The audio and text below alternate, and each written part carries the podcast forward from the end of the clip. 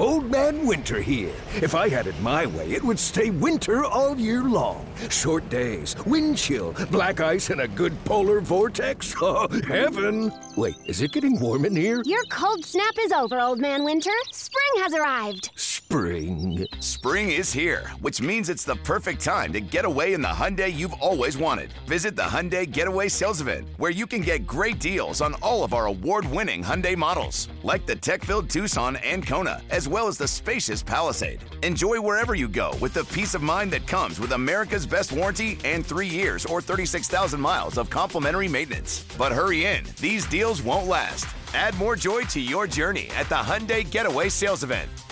Now get 0% APR or up to 1500 bonus cash on the Hyundai Tucson. Now, during the Hyundai Getaway Sales Event. Offers end soon. Call 562 314 4603 for details.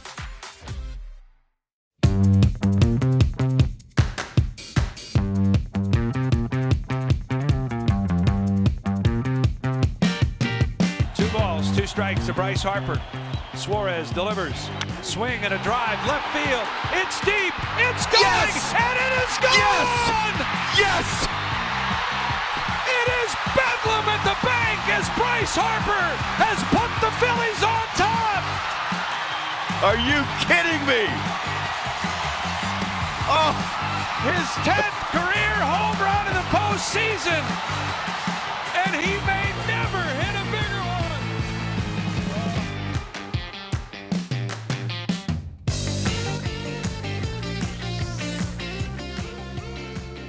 Welcome to the Ballpark Dimensions podcast with me, Mandy Bell, Guardian Beat reporter for MLB.com, and Sarah Langs, researcher and reporter for MLB.com as well. Sarah, it sort of seems weird. I mean, as fun as this was over the past week, it now seems weird that we have an entire week to go without baseball um, because both series, both CS series, LCS series, were unbelievable and finished so ridiculously fast. And now we're left with, I think you tweeted it today, a preview of the offseason and practicing for what it's going to be like to see uh, all of our updates say no baseball games today. And this feels wrong. Yes, I mean, I agree. These were outstanding series, so at least we got that. And, you know, I will say, and I will give a little bit of a plug before we dig in a little bit more to everything that did happen in both series, that if you are looking for baseball to watch this week or in the off season, the Dominican Winter League has been available on MLB.tv for the last two years. And I'm not saying this because we work for MLB and are hosting a literal MLB podcast. No matter where I worked, I would be psyched about this. So if you have not watched Dominican Winter League games, now is a perfect time to try. There are games all week except for Wednesday this week. If you have an MLB.tv subscription, just go to the MLB.tv page and you can pull up the games. They are so much fun. And if I can give a plug to a specific game, whenever there is a home game for the team called Licey, Tigres de Licey, Franklin Mirabal is their announcer. He is the most exciting and fun announcer you will ever hear. He has all of these catchphrases. He is a bundle of energy. So they have a home game tonight on Monday. Highly recommend watching some baseball that way.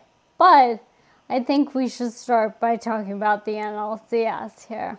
Well, okay. One, if anyone thinks that your Twitter is like a shtick of uh, "I love baseball" and it's just like this facade, I hope that just gives like some sort of a little glimpse into the fact that that is as true to you as it gets because this is what you do you find baseball when no one else knows that baseball's going on uh, and you're constantly watching it so i hope everyone can get that glimpse i'm glad that there is a break on wednesday because it's like the baseball gods lining it all up for everyone to go watch Do Hyoung Park, a friend of the podcast, on Jeopardy on Wednesday. So um, think that's pretty perfect for that to be lining up well. So yes, plug for Do as well. But yes, the NLCS. Let's start there. We'll go in order of how the games played out yesterday.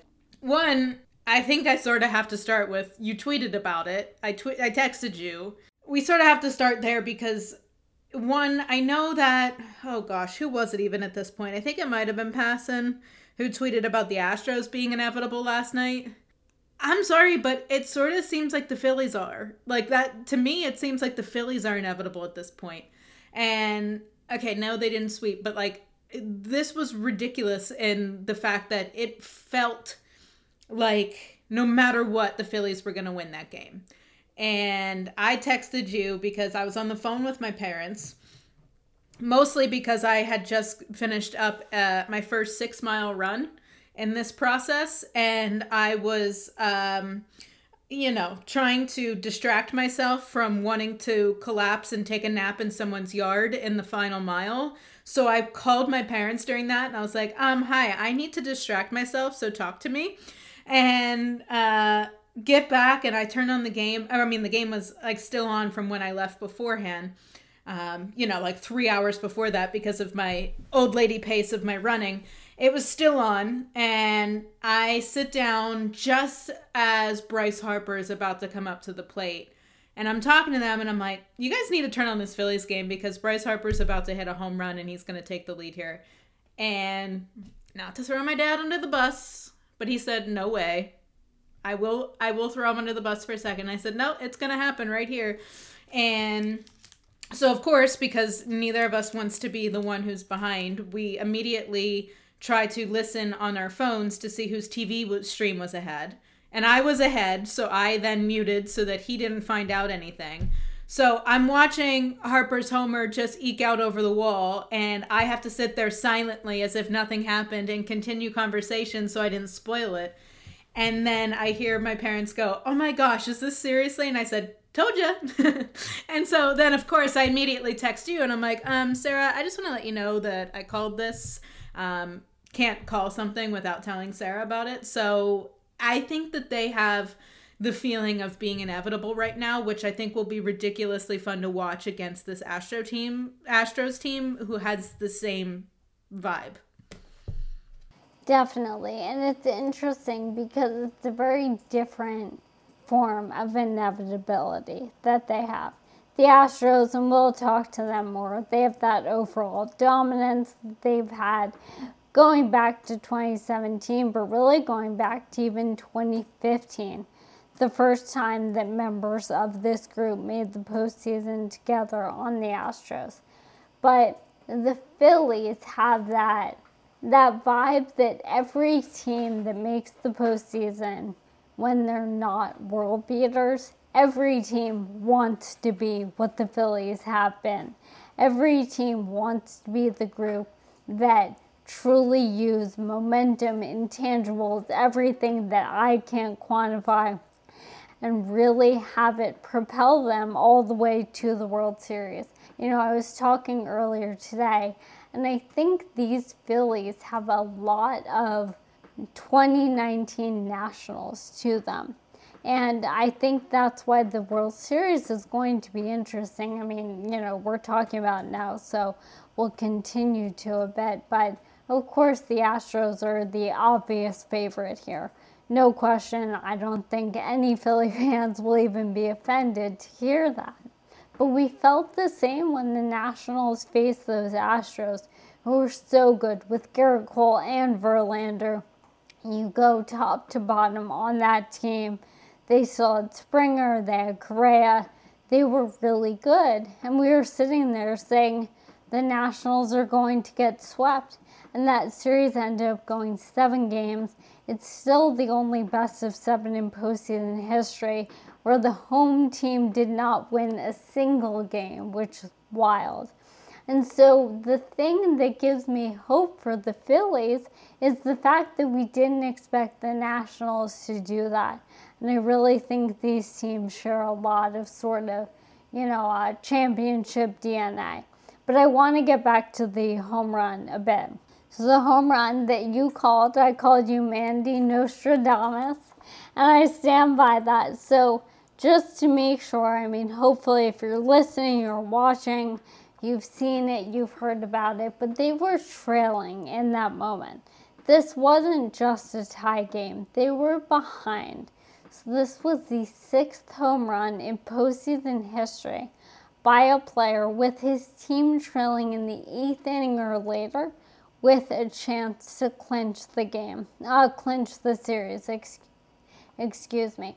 Obviously, that sounds like a lot of qualifiers, but I think if you think about it, really isn't that many. The idea is you were on the verge of losing toward the end of the game with a chance to clinch.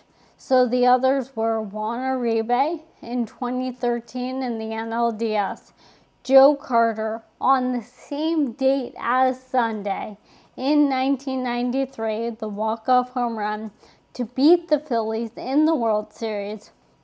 Then we had Jack Clark in the 1985 NLCS, Pete Rose in the 75 NLCS, and Hal Smith in Game 7 of the 1960 World Series. And I thought Joe Davis did a great job with the call, and it really felt like if you watch baseball for any part of the last 10 years, you know, even more than that, really felt like Bryce Harper's career was building to that moment. And I know he's won two MVPs he's gone from some people thought overrated to underrated, however you want to say. That felt like a crowning achievement of a moment. No, I agree with you. I mean, I think the I think you said it the best way you could is that it's all been building for this because there has been so much over the last few years of talking about Bryce Harper being overrated, especially whenever he went to Philadelphia and you start looking into it and it's just like, okay, this guy is getting too much I don't know, press or hype or whatever it may be, to see him have this type of moment, to see him deliver when it mattered, and to be the guy who everyone expected him to be because of the hype that had been around him, but he wasn't maybe quite that. Um, I think it's as always great for baseball to see those types of things. You see him getting the NL, uh, NLCS MVP um, because of it. What did he hit? He had over 400 with like six doubles, five homers, like all this ridiculous stat line um, in the postseason so far, and it's just been it's been a fun spurt really for to watch of of the big players stepping up because I know we'll get to the ALCS and I know there's a lot of New York fans who are frustrated with how Aaron Judge played in the postseason, which how you can be even I mean, I get it, but after the season he puts together, and then immediately, I think it was during the se- the series when Cleveland was there, they're booing him, and I'm like, wait, how did this just happen in a matter of days? But um, I get it. It's a that's a type of environment that demands excellence and it demands perfection. Um, and so when your star players aren't the ones carrying the team, it seems so strange. But baseball's so different. It's not like a basketball where LeBron can just dominate and really carry a team. Baseball is really like anyone can step up. You can have unsung heroes at any point. So it is cool whenever there are star players who are the ones who are stepping up, like Bryce Harper has done so far this postseason, and to see him go to head to head with guys like Alex Bregman and everyone else with the Astros who have been absolutely dominant. That's that's going to be a great series to watch. This is the National League Championship Series Most Valuable Player Award.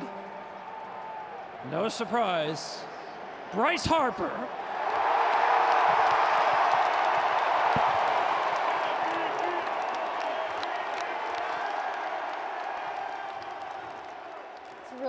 point, though. I mean, for all of the Bryce Harpers who have won LCS MVP, there are just as many guys like Steve Pearce in the 2018 World Series for the Red Sox. No disrespect to him, but he wasn't there with a 13 year, $300 million contract. He's not that type of player, so it is really something when the players who we expect to step up in those moments, actually have those moments. And you mentioned about him going to Philly, and I did want to mention one other thing about Harper. I believe I noticed this or pointed it out on Twitter for the first time, maybe in the wild card series when he homered, and certainly if not then, then in the division series.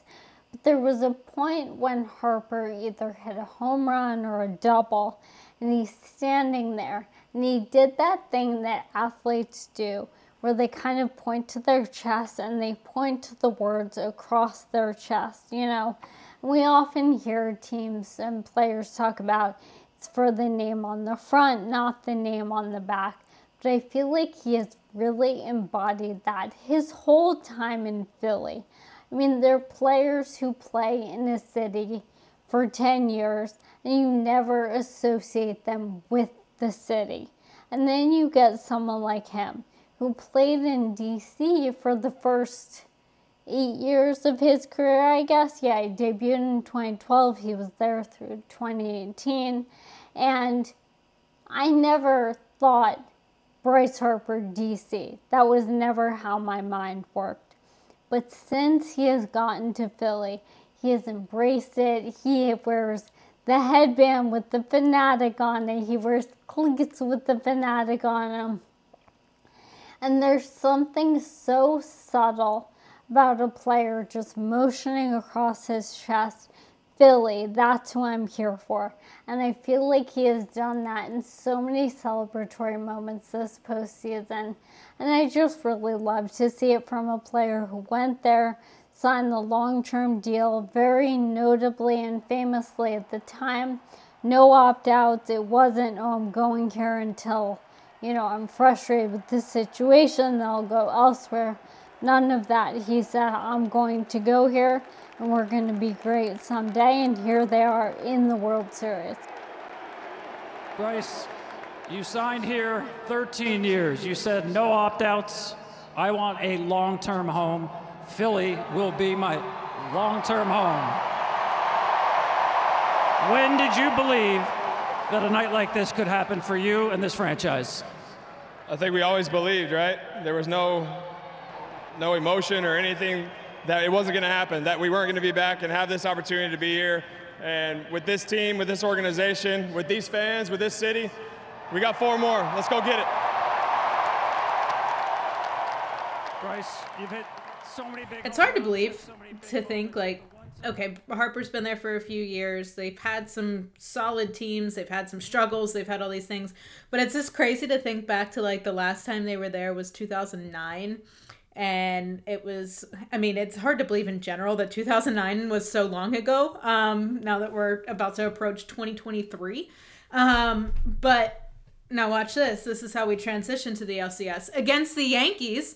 Um, yep, I set that up right there. And uh, yeah, and the Yankees, that was the last time they were in the World Series, which I add even more crazy to me um, when you think back to that, uh, because this is a team that you're so used to saying, okay, they're there every year, they're always in it. But they're really not anymore. And that's, it's so, it's such a weird transition. And so, it, the biggest reason for that has been the Houston Astros. And I know there have been a bunch of stories written in the past week about how the Astros own the Yankees and they really do at this like in the last decade or so they really really do and they obviously was no different this year with with a sweep to cap it all off. Yeah, so couple things to go off of there as you were talking. I had my mind racing with about six different stats that I looked up, and I do have to say, I don't like negative stats. I don't like pointing out how many times the Yankees have been swept or whatever else, but sometimes these things are necessary. So, to your point about the fact that the Yankees always used to be there in the World Series and now they're not, they have lost the last five ALCS they've been in 2010, 2012, 2017, 19, and then this year. That is the longest streak of LCS series losses by any team since the round was established. And again, this is the team that has won more World Series than anybody, played more postseason games, more World Series games, all of that. And as you said, a big part of why they haven't gotten there has been the Astros. So the Astros have now eliminated them four times in 15, 17, and 19, and then this year. That is the most times that any team in postseason history has eliminated the Yankees four times. And they're one of only six teams, or I should say, six head to head matchups where one team eliminated the other four straight times. Oh my gosh. Yeah, I mean, the trend is unbelievable. Uh, it seemed like the writing was kind of on the wall that these two teams were going to meet again this year. Uh, I know Cleveland really tried to make sure that that wasn't the case. I know Cleveland was confident that that wasn't going to be the case, but the history here, it just keeps lining up. And it was just a matter of who was going to be facing the Astros uh, in the ALCS it seemed like and I I was confident that the Mariners were going to give them a really difficult time. The games were very close and they did give them a hard time, but again, it was still sweep. Um, and it was still the Astros dem- demonstrating their dominance once again. And I think it's it's been it's been weird in a way to watch this series because you're sitting there and it's just like how are they going to do it? In the same way that I sort of knew in that moment, like it felt like it because I saw your tweet about whenever I was tweeting about or t- texting you about Bryce Harper, everyone responding to your tweet was saying it had that feel. That moment had that feel. Everyone felt that coming.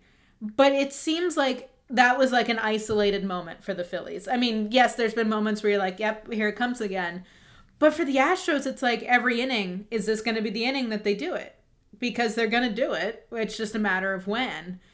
And to have that type of dominance in the postseason is ridiculous. And I know I texted you, and I will allow you to talk about it, but I texted you and was like, um, are they seriously gonna be undefeated in the postseason this year? Because I, I really think so. And you responded so quick with stats, as always, that I actually thought that you texted me at the same time projecting that I was wondering if a team had ever been undefeated. Um, so kudos because you're always ridiculously fast on everything. But I mean, I was. I was curious. I'm like, is this about to happen? I mean, it's amazing. And the exact same moment, I started getting the tweet ready to say, here are the teams to go undefeated or have the best records in a single postseason and then you and Buster Olney texted me at the same time saying, hey, what's the best record in the postseason?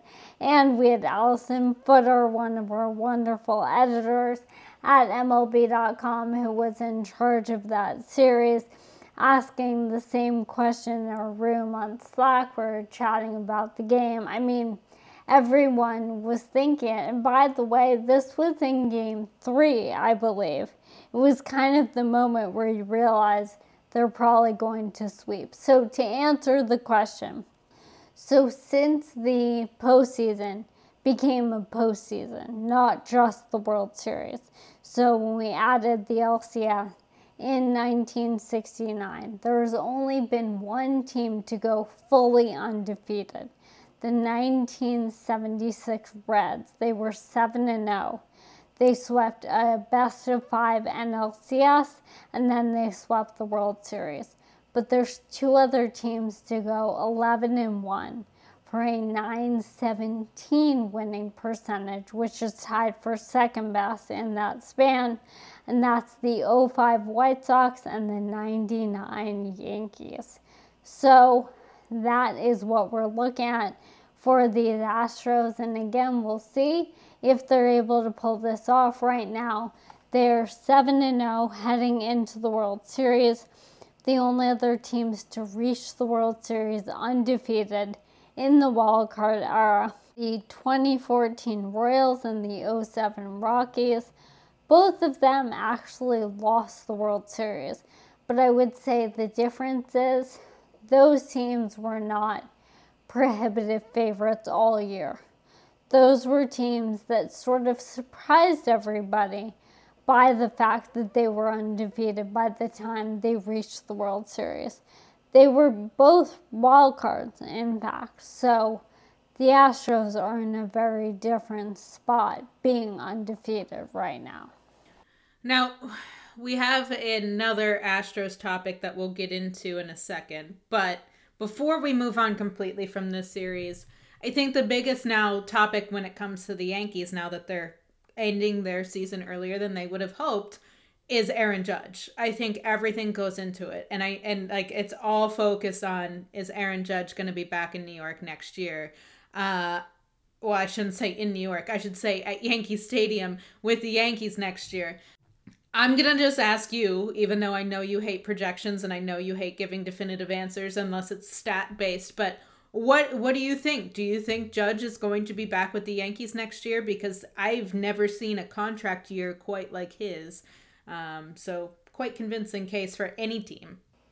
It's a very convincing case. I'm inclined to say that he won't be, only because we haven't seen the Yankees really break the bank other than for Gerrit Cole, you know, a couple years ago. We haven't seen them go out and spend that kind of money on a position player in a while. Now, granted, there's never been anyone like Aaron Judge. There's never been anyone did 62 home runs in a contract year. So, could they? Maybe. But I feel like the better odds are to pick any of the other 29 teams. So, that's what I'll go with. Obviously, I have no clue. None of us have any idea. And the best part is, I mean, you know, there's so many analysts on Twitter who are actually fans. And, uh, you know, we love you. We're so glad that people are such rabid baseball fans. But I feel like I've already seen so many analyses of how his face looked in his post-game presser last night and oh you know he said this about since i've had on the pinstripes. I'll, just talk about this one. Um, you know they just they play better than us. You know as simple as it is. You know they came up with the big hits. Um, pitching staff did their job. You know played great defense and that's what it really kind of comes down to i was watching the guy it's like 11 something p.m He's in a cozy hoodie. He just wants to go home and start the off season. Obviously, he'd rather they win and move on, but that hadn't happened. He's getting peppered with questions. I mean, I would not make any projections based on what or how anything was said last night. And I feel like that's a good reminder for fans that there's a lot more going on than in that exact presser that exact moment. Yeah, I mean, I saw a whole bunch of people looking into the fact that he kissed the Yankee logo on his uniform. I mean, there's all these things people trying to read into. Nobody knows. Nobody knows how it's going to play out. My gut says he ends up back there. I think, I mean, I wouldn't be surprised if the Yankees do hand him a blank check and say, fill it out, you're staying here. But nobody knows. And it's going to be, he's going to be quite the hot commodity uh, it's going to be a nice hot stove off season because there's so many different things to keep track of, and that's always fun. But we need to shift our focus back to the Astros, and I know it's a topic that you are dying to talk about. So we'll take a quick break so that Sarah can come back and talk about one of her favorite people in baseball.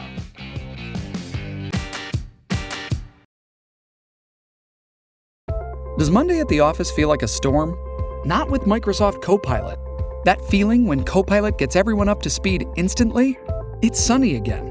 When Copilot simplifies complex data so your teams can act, that sun's shining on a beach.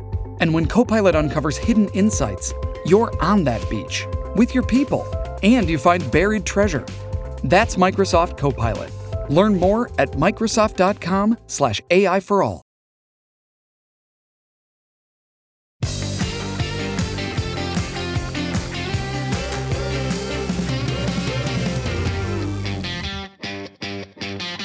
Welcome back to the Ballpark Dimensions podcast with me, Mandy Bell, Guardians beat reporter for MLB.com, and Sarah Langs, researcher and reporter for MLB.com as well. And Sarah, I think we should just give you the floor right now because I know one of the most exciting parts of this postseason for you was to see Dusty Baker once again continually having success. And I, think it goes without saying how much he's loved in the baseball world. I, I mean, you, talk, you ask anyone about him and their face lights up. I know I've asked Tito about him. Everyone gives has some sort of Dusty Baker story, and everyone can only say the best things about him. So it's always nice to see the good people getting the success and the attention that they deserve. I am so excited for Dusty Baker. I mean, as you said, he is so beloved.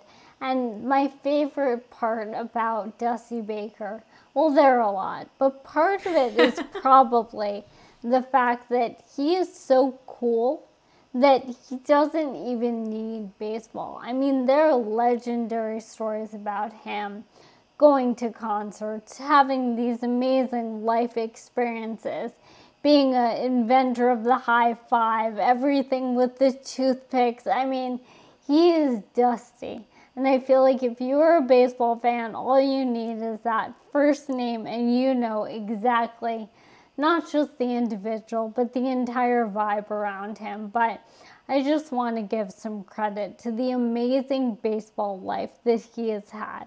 So he made his MLB debut as a 19 year old in 1968.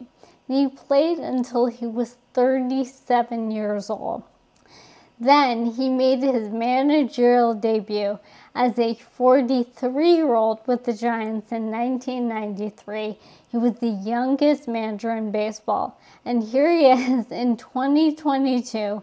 He's 73 years old. He is the oldest manager to ever reach a World Series. And of course, he is still searching for that first World Series. And you have to hope, I mean, you know, it's such a tough World Series to pick when you're going off of storylines as opposed to just the talent. I love everything about how the city of Philadelphia is embracing the Phillies, how much excitement there is. But I don't know if there's anything I want more out of this year's baseball season than for Dusty Baker to finally win that World Series. He has managed 91 postseason games, which is the most by anyone to never win a World Series. It's the fourth most postseason games managed overall. He has 2,093 regular season wins, which is the ninth most overall, and again, the most without a title. It would be by far uh, the most postseason games before winning a World Series, so nobody managed more before they finally won one. And the same for his regular season games managed, more than 3,800. He is just an incredible personality, manager, and just you know, an icon for this game. When he was starting to get close to, what was it, 2,000 wins as a manager, I, I remember everyone in the baseball world was trying to ask everybody you could to get I like stories and quotes from different legends in the game to talk about him. And that's when I asked Terry Francona about him because I mean it it's hard to explain from the outside as much and it's easier when there's these guys alongside him and he said the same thing sort of that you did. Um, he said the I mean right off the bat he said when you can call somebody by one word and it's just Dusty and you know who it is, that's when you know that he's a, a pretty special person to the game. Uh, and I I think the biggest thing for Tito, what he would always talk about is like how good Dusty is with people and how maybe he doesn't get as much credit for his baseball IQ. Um, and so that was, I remember Tito talking about that and saying that he deserves to even have more credit for that because if you don't have that, you're not in the game for as long as, as Dusty has been. And so, and I know when I, he's been asked multiple times about like his favorite story, if he has one. and the one that is always nearest and dearest to his heart like if anyone knows terry francona they know his father meant so much to him uh, the actual tito francona um, and he said that dusty when he had a chance to talk to him at some point i guess dusty had known his father through the game obviously and he's like, you know, you're talking to an African American player in the 60s in the South. That's that's a different type of atmosphere. That's a different type of experience that not many people can relate to. He said that uh, when he met Terry, he said that he told him that his dad was so good to him um, during that time. And Tito says Tito hangs on to that so much. He's like, that just makes me so happy, and that's just the, one of my favorite things that anyone's ever told me. And so, I, I mean, it's just so special because everyone gets so giddy to talk about someone like this. And so you list all of the achievements, you list all the milestones, you list everything that he's been a part of uh, to have this opportunity once again to get to the World Series and then win the World Series. It's gotta be it's gotta be fun. I know there were stories all on MLB.com talking about how everyone's saying we're winning it for Dusty, we're doing it for him. Uh, it's uh, how cool is that to be able to sit there and, and read all of that and hear everyone have one main goal in mind, and that's just doing it for Dusty. It's amazing. And one of my favorite favorite parts about him is that through all those stories, like what you heard from Terry Francona and everything you can go and read, it really seems that he has been the same guy for so long.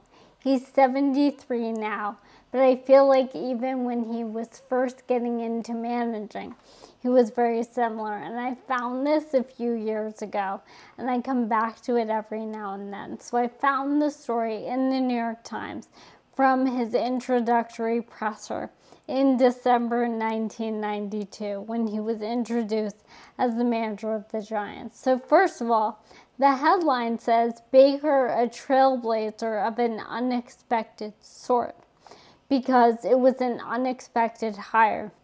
His only managerial experience at that time was in the inaugural year of the Arizona Fall League in 1992. He'd been a coach for the Giants for five years prior, but right after he retired from baseball, he actually worked as an investment broker for a year and oh then came gosh. back to sports and came back to baseball. But he had this quote in his presser. He said, I didn't think it would happen this soon, although I had a plan that I would be a manager somewhere in five years. I'm excited. I'm psyched. And I feel like I could hear him saying that right now. So he's just such a wonderful personality and energy. And I, my favorite story about him, in a sort of more personal story, is that I didn't overlap with him at ESPN but he, like Terry Francona, worked on ESPN's Baseball Tonight in between managerial jobs.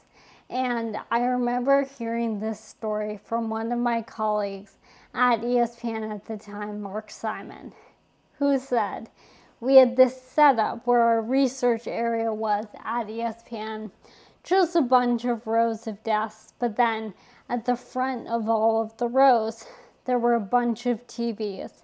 And he said Dusty Baker, when he was in to do Baseball Tonight, would just come over there, sit in the first row, put his feet up on the desk, and just watch baseball there.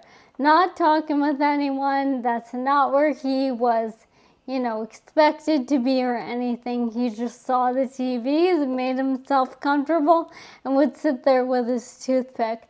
I love that so much. That's so great. I mean, the, the impact that he makes across baseball is just unbelievable. And now you you can see can he go and get that World Series title in a matter of what feels like eternity, but probably five days uh, from now, whenever the World Series kicks off. I mean, is there an easy way to even start to break down a preview of what these two teams would look like against each other? Because you have two teams that have this grit to them that it's like this never say die approach to it of okay we're going to find a way to win no matter what it takes and it's going to be fun to see those two mindsets go head to head to see how they play against each other. But is there going to be a way to stop this Astros team? You think about the rest. I know both teams are going to be well rested because you have so many days off, but think of this rotation. You have Justin Verlander, you have Valdez, you have all these guys that are coming in on on so much rest and ready to go. I I can't even imagine trying to find ways to crack this team.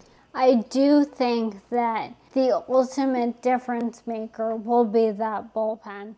I thought that was what was going to propel the Padres to victory over the Phillies.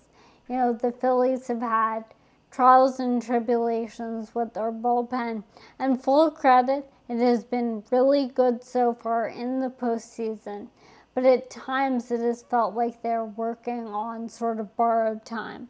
And you've wondered whether it's going to crack. I mean, even in the ninth inning, in game five, they brought in David Robertson, players reached, and they ended up going to Ranger Suarez to close out the game. He gotten the win in game three, I believe, uh, earlier in the series. So just the idea that their individual role players in the bullpen are doing an incredible job. But whether they can continue to do this for four, five, seven games, however many it might be. Whereas the Astros bullpen has been unbelievable on another level. And of course, you know, when you look at the numbers and what they've done, the denominator is bigger. They play an 18 inning game they had Luis Garcia coming in out of the bullpen in that one. But, you know, our Brian McTaggart tweeted earlier, he said Jose Urquidy, who has three career World Series wins, and you know how I feel about wins, but point taken here, has not thrown a pitch yet in the postseason for the Astros. I mean, it's just incredible the depth that they have. And I think the ability to use those arms however they need to out of the bullpen will probably be what ultimately tips this in their favor. I mean, on paper, there's no question they're the better team. But it's not always how it plays out, as we've seen. I mean, this Phillies team beat a Braves team that was better on paper. They beat a Padres team that was pretty evenly matched. They beat a Cardinals team. I mean, we forget it was so long ago now. Everyone had penciled in the Cardinals to sweep that wild card series. So I do think there is that inevitability that you said and that lack of fear. I mean, this team does not care that we're sitting here and saying that they're not as good on paper. They don't care that everyone is saying that. And I think that that really does go in their favor. I still think the Astros are going to win, but I I mean, I would love to be proven wrong, although I'd be heartbroken for Dusty.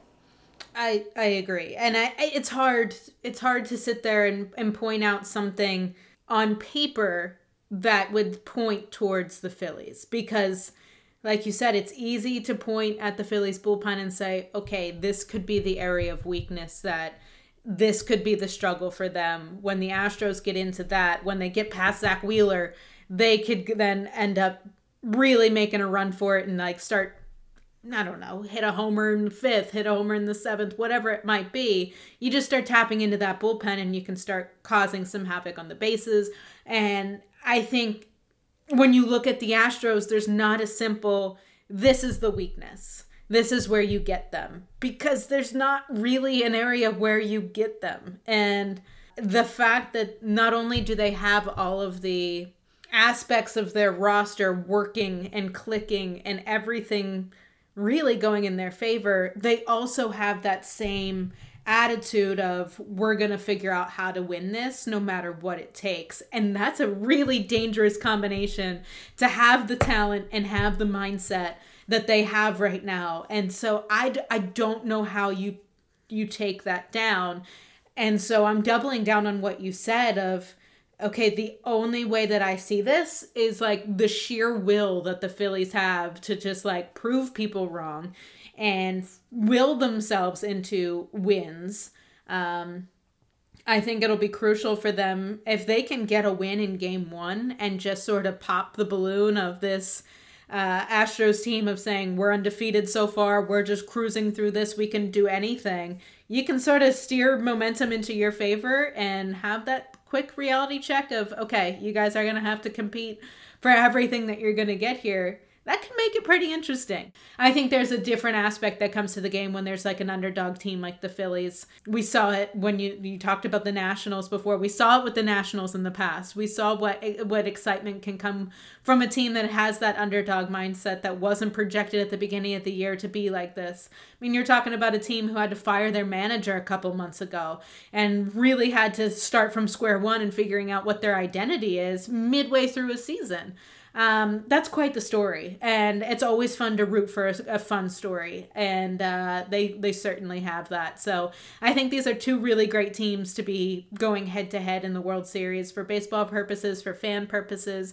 You can either hop on the bandwagon of going for the favorite, and we want to see this undefeated team go, or you can say, look, I love rooting for an underdog and I'm going to go for the underdog here. There's always something for someone to root for. And I think that could make it very inclusive for all fans to really get into this World Series. Definitely. You never know what is going to happen. These teams are very disparate, as we've said on paper.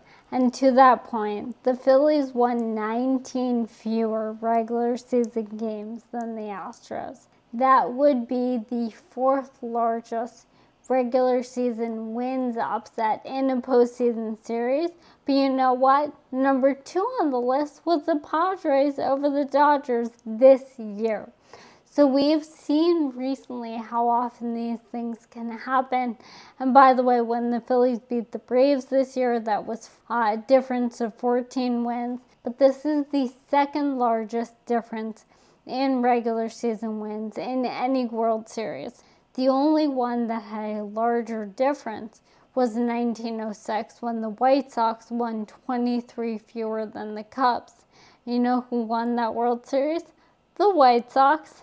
23 fewer regular season wins. The Cubs won 116 games, set the record that then the Mariners tied in 2001 and they lost in the World Series. Now, there wasn't a full tournament, it was just the series, but you just never know. And that's you know, I feel like one of the common things that people say in baseball, especially, is that's why they play the game. I started to say, and then I said, you know what, let me explain it.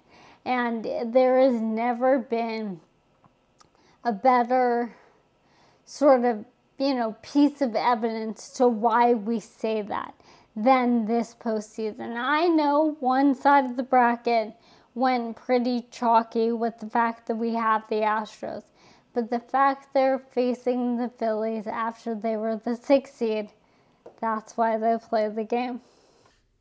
And now we have to wait until Friday at 8:03 p.m. Eastern Time to see how any of this is going to play out. I'm going to be literally on the edge of my seat until then because this is such a long wait. But as Sarah told us, there's baseball and Do Park to watch in the meantime. Yes. Um, but we'll we'll take a quick break now, and when we come back, we can hit on our favorite moments in baseball from the last week.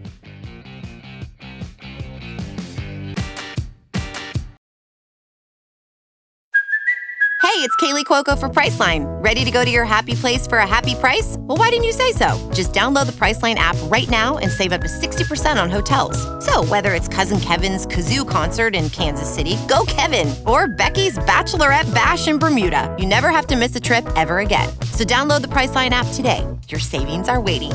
Go to your happy place for a happy price. Go to your happy price, Priceline.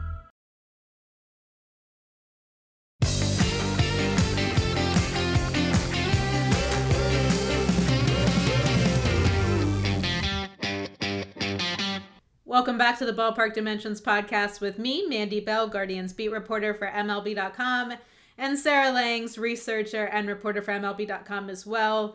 And Sarah has so many favorite moments in baseball at all times in her brain that I think she's scattering right now to even figure out which one she's going to choose. So, on the count of three, it's going to be a surprise to everybody, including Sarah, what she says. So, one, two, three. Ready? As I told you when we were getting ready to do this segment, I had no idea what I was going to say, but something will come out. I think for me, I know we've talked a lot about the Phillies, but I think for me, it has to be the way the city has really taken on the song that has been kind of their anthem that Dancing on My Own. It's a remix by Calum Scott and Tiesto, I think. And it's a song that. Sarah's out of her element. I'm very out of my element. If you could see my face right now. Um, but it's a it's a yeah a remix of a song that was by someone named Robyn I believe I learned this all last year with the Red Sox and that's kind of my point here so it was Kevin Plawecki on the Red Sox, backup catcher, also former Guardians great, right? Oh, yes. Uh, so he was backup catcher on the Red Sox last year. He made it his walk up song, and then it kind of found its way onto the Red Sox post game win playlist. And of course, if you don't know the song, the the uh, you know gist of it is you know no one notices me you don't notice me but i'm going to keep dancing on my own i'm doing this and you know it's this idea of being overlooked and the red sox really ran with it last year they beat the yankees in the wildcard game and then they took down the rays who everyone thought was going to beat them in the division series and then eventually lost to the Astros. And there was such an element of, you know, we are surprising everyone. And you would see Kyle Schwarber, who is the part of this story, dancing to this song in all of their celebrations and everything. So then he signs in the offseason with the Phillies. And at some point, as the Phillies are kind of creating their own post game win playlist, he says, Hey, this song was fun, let's do that. And it has now become the Philly celebration song. So if you're a baseball fan the way I am a baseball fan, which is that you watch everyone and you root for everyone, you've basically been hearing this song for a year straight now. And I love how the Phillies fans have really embraced it. If you watch these games, the home games, it's the first thing they play, I think, after they win the game at home in the postseason. You hear the fans sing it. They've been playing it in Rittenhouse Square in Philadelphia, and there were some videos that went viral after they won uh, one of the games over the weekend, where there were people who lived in South Philly who just heard it echoing through the streets, and I just thought it was the greatest thing. So that's my moment is the song and the Phillies and how much fun everyone is having. I think that that's part of why underdog teams have such a fan base behind them because you you have this group of people who have followed this team from whenever it was not doing great and when it went through a managerial change and all of these hoops that I had to jump through uh, these te- these fan bases get so into it. And when there's something going on that's not expected, the celebrations are so huge. I mean, within the clubhouse and within the streets of Philadelphia. And the celebrations have been astronomical as we've seen so far on social media. And that's different for teams who are expected to be there. You don't have Houston being lit on fire right now out of super excitement because of them getting here. That was sort of expected. Would have been the same with the Dodgers. Dodgers fans were like, okay, yeah, this is the best team. Are obviously going to make it to the World Series. But when it comes down to like the Phillies or the Clevelands of the world or whatever it may be, when it's so much of a blindside, fan bases get so into it. And it's just so enjoyable to watch from afar, even just though scrolling through social media. I have friends, I mean, I'm from Pennsylvania. I have friends who were from Philly and I see all of their Instagram stories like out in the streets of Philly and it's just it's really really comical. And I'm laughing at all these people making idiots of themselves or like doing funny things and dancing in the street and doing all that stuff. I think it's I think it's fun for sports. And so um, I think that's great. I'm glad you gave the backstory of all of that with Schwarber. Um, I think I'm gonna give uh, your guys some love a little bit more for my moment because we can't help but double, triple, quadruple down on Dusty Baker. Um, I thought it was such a cool moment after the game last night, Sunday night, that I think it was Chelsea Janes who tweeted it originally. I think a couple people tweeted it, but I'll shout out her because she, hers was the tweet that I saw.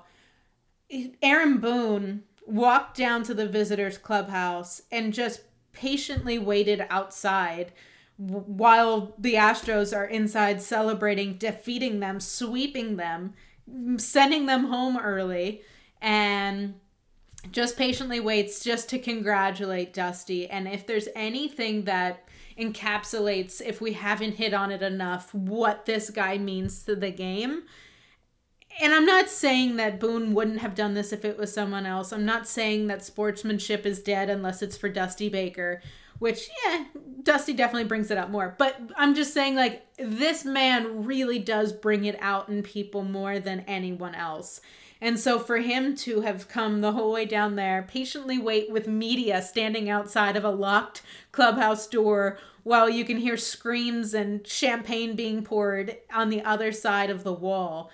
Dusty came out and i think what she typed in her tweet that the quote that she heard Dusty say to Aaron Boone was, I always love you, you know that. And just for that moment, it's just like, oh, pull at the heartstrings. Um, it was just so cool. You see a very champagne soaked Dusty Baker with the goggles still up on his forehead that he just lifted up to come out and see Aaron. And uh, he still had like a bottle of champagne in his left hand while he's hugging Boone with the right hand. And it was just a really sportsmanshipy type of moment which seems sort of cheesy but in this moment it just was it was too genuine too sweet of a moment to pass up. So i really i really appreciated that and thought that was really cool to make sure that that was out there. I'm glad chelsea was able to tweet that out for everyone to see that and to just see what what dusty means to the baseball world. A hundred percent.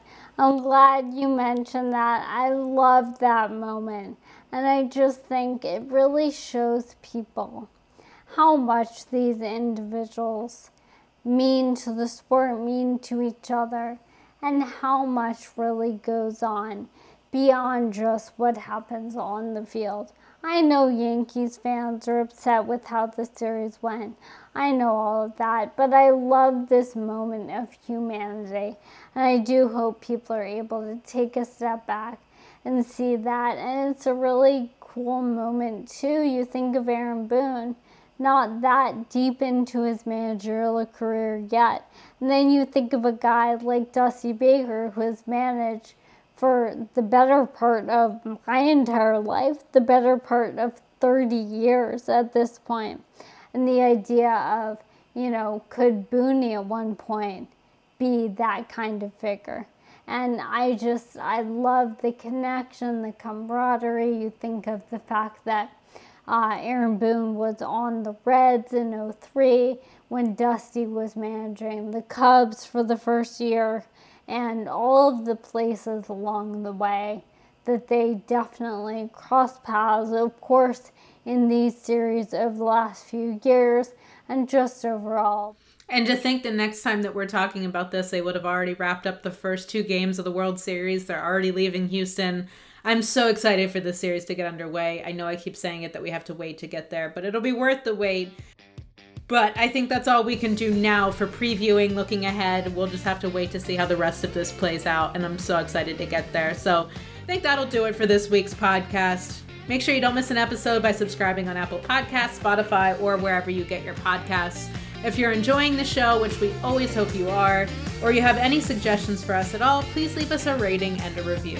Thanks for listening to the Ballpark Dimensions podcast, and we'll see you next week.